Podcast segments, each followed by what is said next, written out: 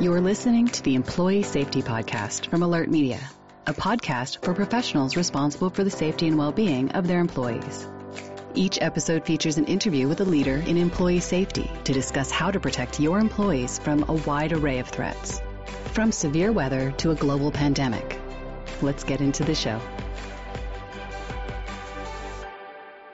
Welcome back to the Employee Safety Podcast. I'm Peter Steinfeld. I invited Jason Moreland to guest host today's episode to give you a special report on this year's hurricane season.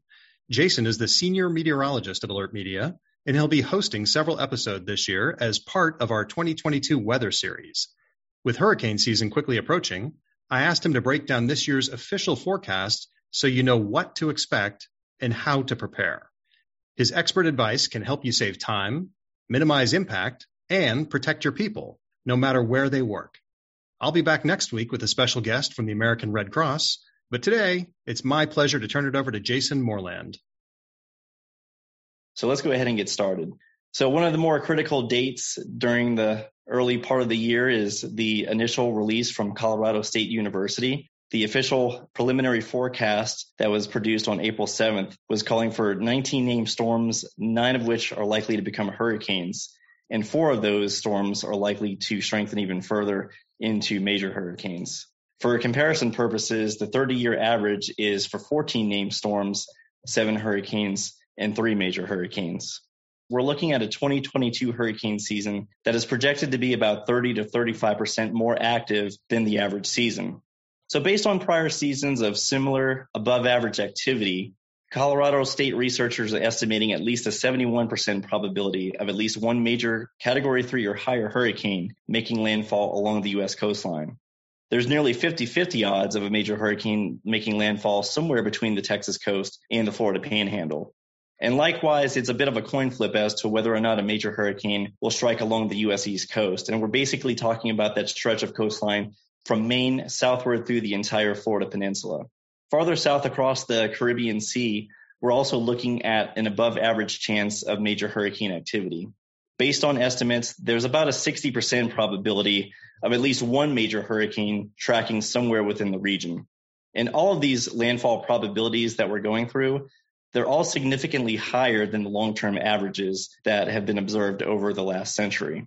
So one may ask, what is up with all of this hurricane activity? It seems like every single year we're forecasting above average numbers. And haven't we just gone through a bunch of big hurricane seasons? Aren't we due for some sort of break? And I would argue, yes, I would definitely agree with you there, especially if you're a resident along the Gulf Coast. It seems like one week after another during the summer months, there's been at least one tropical storm or hurricane threat, if not a direct landfall.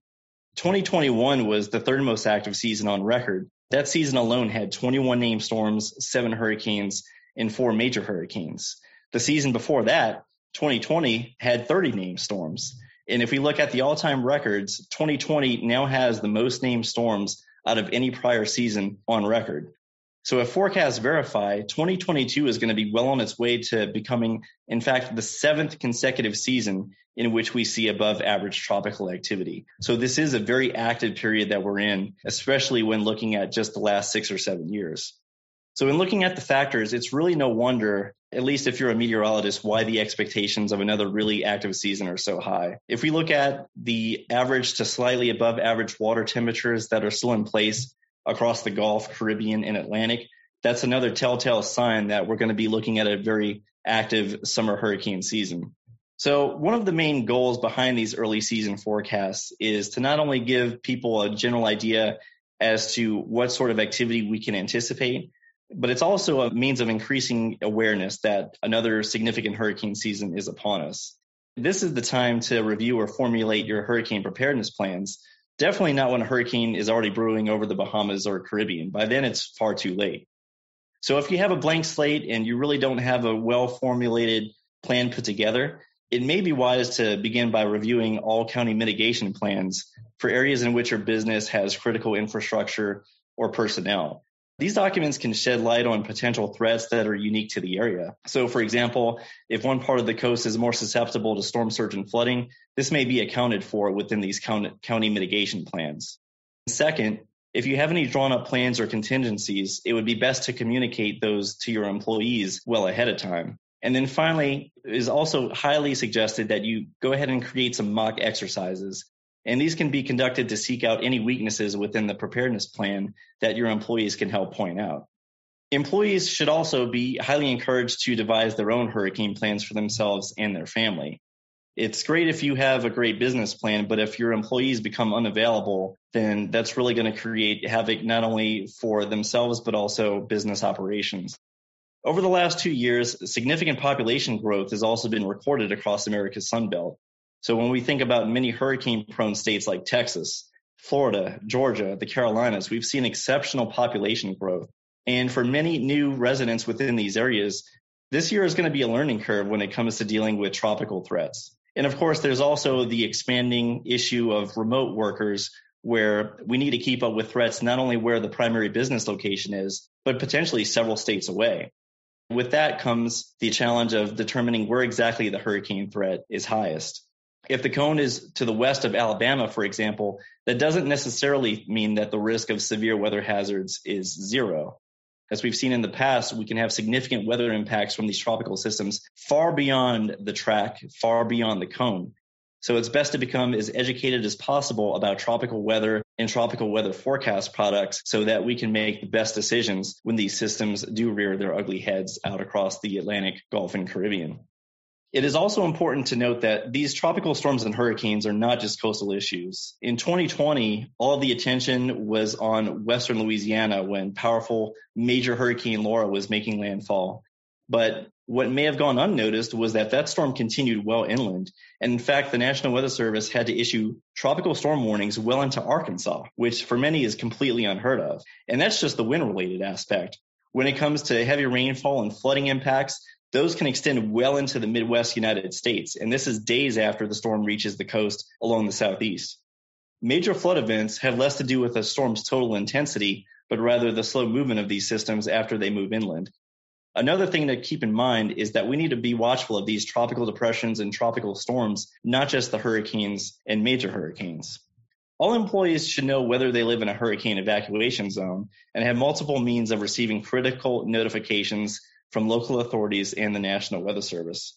For businesses, building maintenance well before any storms develop on the horizon is critical. Most importantly, one should at least inspect their roof and gutters for any damage or clogged debris. And if there is any confirmed reports of damage or things just don't look right, please go ahead and get a licensed contractor to resolve any potential outstanding issues. And that's going to make your building much more resilient when these major hurricanes or major tropical threats do make landfall. And right before a storm, please do not tape your windows. Taping your windows to guard against flying debris is an outdated recommendation.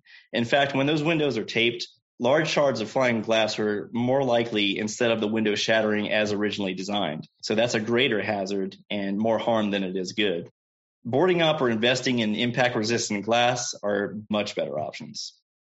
Invest in backup power blocks and generators for phones and other essential items.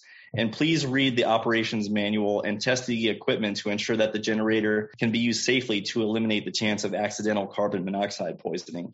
Now, in terms of good external resources that are readily available, I would always encourage people to visit hurricanes.gov. Hurricanes.gov is the official website of the National Hurricane Center, and it's the nationally recognized resource for five day tropical outlooks and also active storm advisories. And as a gentle reminder, hurricane season officially runs from June 1st through November 30th.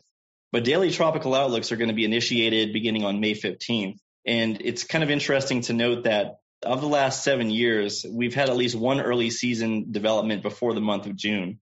So we here at AlertMedia are going to be on the lookout for any early season tropical development that could cause a threat before that official rollout of the season comes around. And that wraps it up for me, but I want to thank everyone for tuning in and listening to the Employee Safety Podcast. It was a pleasure taking over for Peter today, and I hope you all gained some valuable insights that can help you prepare your organization and employees. I'll be back again soon with an overview of the 2022 wildfire season, so please be on the lookout for that episode in a few weeks. Have a safe week, everyone. AlertMedia is changing the way your leaders and response teams connect and communicate effectively when seconds matter. We provide our customers with a comprehensive solution for monitoring threats around the world and deploying fast, effective emergency communication You need a panic-proof solution for high-stakes moments. In just a few clicks, your team can send a multi-channel notification to an impacted group of people and confirm their safety immediately. When employee safety is at stake, don't just communicate. Connect and confirm with a robust emergency communication solution. Visit alertmedia.com for more information.